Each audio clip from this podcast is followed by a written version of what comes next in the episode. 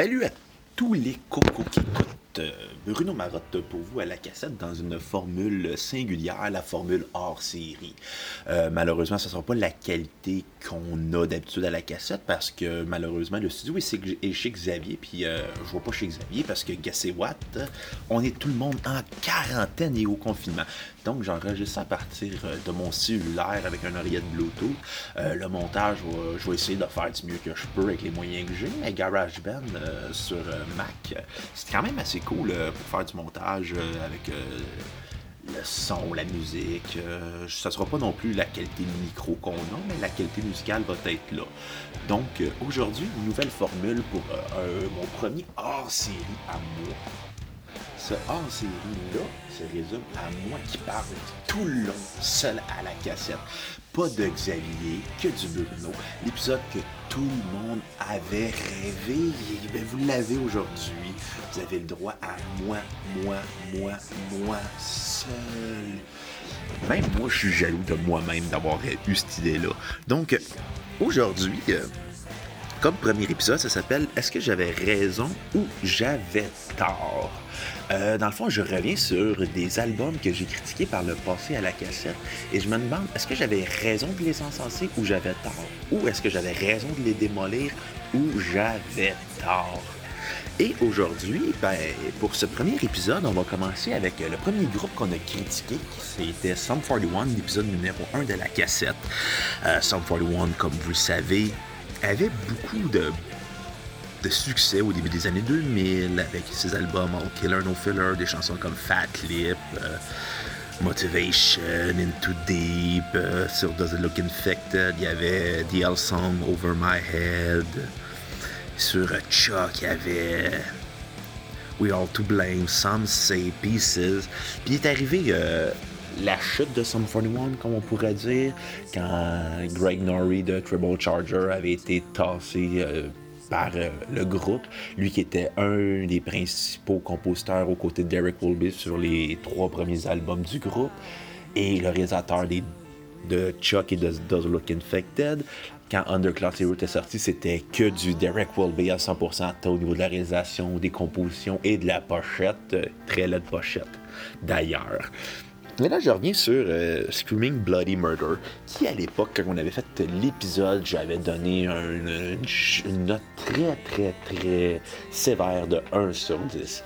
Faut revenir à l'époque aussi quand, quand on fait la cassette, on écoute toute la discographie d'un groupe. Ce qui fait que souvent, notre jugement est teinté de pas de l'époque, que l'album avait sorti, mais il est teinté du fait de la discographie de l'artiste en soi. Ce qui est quand même assez euh, particulier dans le contexte qu'on écoute des disques.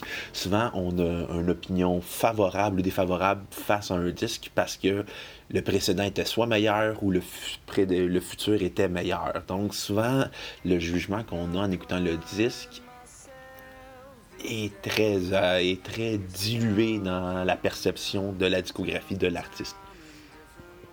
Ce qui revient au fait de Screaming Bloody Murder, qui à l'époque, quand je l'avais écouté, m'avait grandement, grandement, grandement ennuyé parce que j'avais écouté Chuck, Does Look Infected, euh, ce qui, était, qui sont les deux meilleurs albums du groupe en carrière. Je pense que c'est même pas à discuter.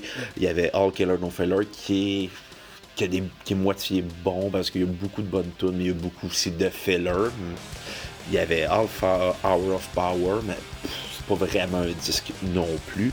Puis il y a eu Underclass Hero juste avant Screaming Bloody Murder, qui est aussi un des pires disques de la carrière de Sum 41. Fait souvent, ce qui faisait que la perception, quand j'écoutais le disque de Screaming Bloody Murder, c'était un calvaire parce que tu passes de super bons disques à des disques médiocres, mais il n'y a pas eu de, transition, on n'a pas senti de pente descendante. Ça s'est fait de façon radicale dans la carrière de Sum 41. Et c'est là qu'on réalisait avec le temps à quel point que Greg Norrie, du groupe Treble Charger, était la pierre angulaire de ce groupe-là. C'est lui qui, même s'il était derrière la console, qui écrivait avec Derek Wolby, faisait que ce groupe-là était capable de quelque chose. Malheureusement, comme il n'est plus là, ce groupe-là n'est plus capable. Je pense que personne va trouver mémorable 13 Voices en 2016 puis euh, Under in Decline en 2019, qu'on a critiqué à la cassette aussi d'ailleurs dans notre calendrier de l'avant 2019. N'empêche, à l'époque, quand j'avais écouté ce disque-là de Screaming Bloody Murder, le sentiment que j'avais, c'était ça, ça aurait pu être un bon disque, mais ça l'était pas, pour une multitude de raisons.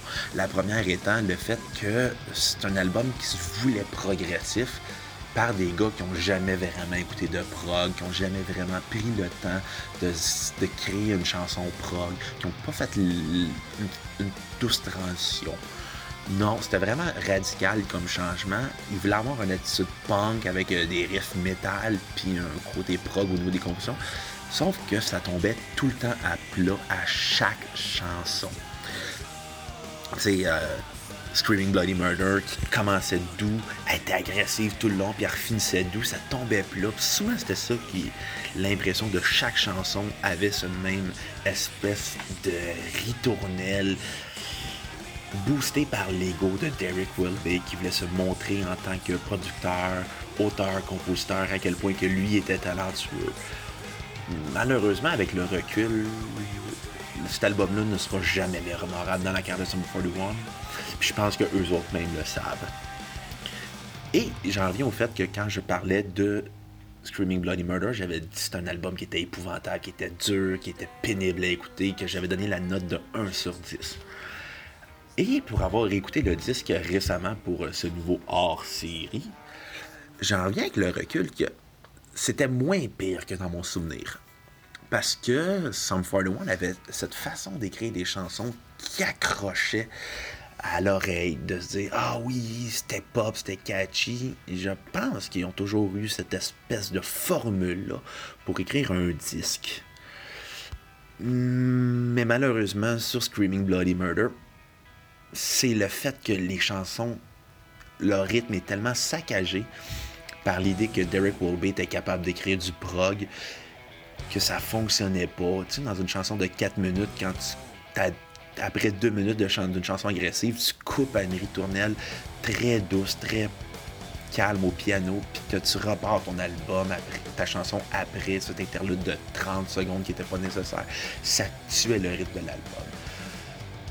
Mais malgré tous les défauts que j'avais trouvés à ce disque-là, et après l'avoir réécouté, à savoir ce que j'avais tort ou non, j'avais raison de dire que c'était un mauvais disque entièrement.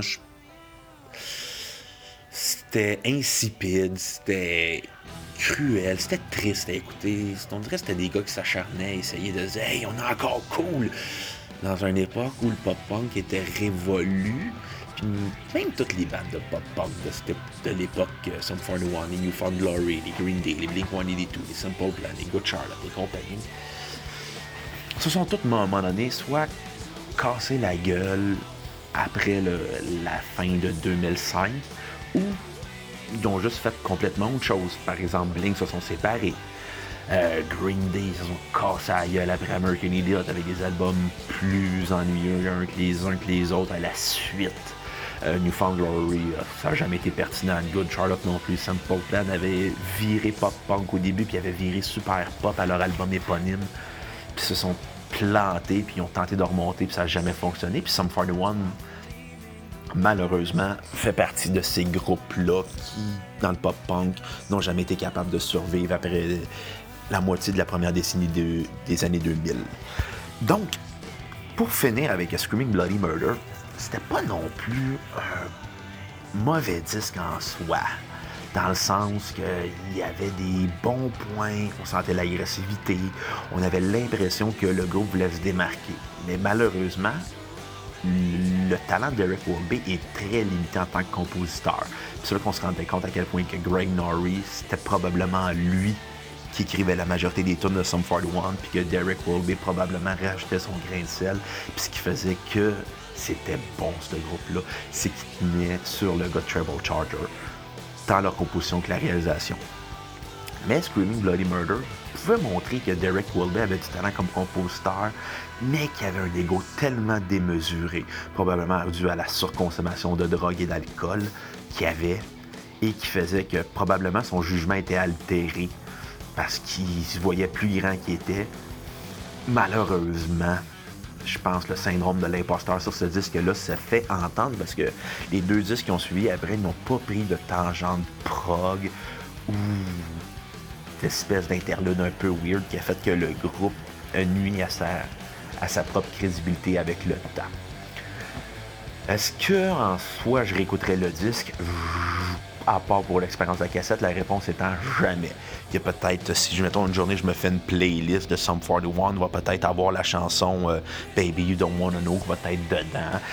À la limite, peut-être Screaming Bloody Murder, mais pour le reste, je ne verrais pas l'intérêt d'avoir une chanson de cet album-là qui est insupportable, mais moins pire qu'à mon souvenir. Ce qui est quand même un aspect positif avec le recul. Est-ce que j'y redonnerais la, une note de 1 sur 10 si on faisait l'épisode de demain matin? Probablement pas. Probablement j'irais avec un 3 sur 10 parce qu'il avait des bonnes idées, mais ont toutes été gâchées par le fait que Derek Wolby voulait prouver à lui-même et à l'humanité qu'il est un bon compositeur. Malheureusement, non. Malheureusement, Derek Wolby va toujours souffrir du fait que c'était Greg Norrie qui tenait le groupe sur ses épaules, puis que lui, ben, c'était, c'était le porte-parole de Sum 41. Et là là là là là là, j'espère que vous n'avez pas trop payé cet épisode-là. Ça va être des charts de même que je vais faire de temps en temps, peut-être un à tous les jours, peut-être un à tous les trois jours, peut-être un à tous les six mois, on verra en temps et lieu. Euh, si vous voulez encourager la cassette, c'est simple, vous nous suivez sur Facebook, Instagram, Twitter pour vous les faire un don quand on va revenir de notre quarantaine et confinement, ben ça va être simple. Vous allez sur Facebook, vous cliquez sur l'onglet Acheter pour un nombre minimum 5 Vous aurez un épisode complet de la cassette dans un avenir rapproché et souhaitons-le. Vous allez pouvoir avoir cassette VHS, sauf dans cassette, euh, n'importe quel autre concept qu'on a fait par le passé, vous allez pouvoir l'avoir. Et donc, euh, j'espère que vous avez apprécié cet épisode-là je vais probablement me risquer à faire d'autres épisodes. C'est sûr et certain que la qualité sonore va être moins bonne que les épisodes de Xavier parce qu'il y a un studio chez lui puis qu'il en profite, puis tant mieux. Mais ça va être des courts épisodes que je vais faire puis qui vont être pour vous à tous les jours ou probablement quand ça va me tenter. Fait que sur ce, bye les cocos et à la prochaine cassette.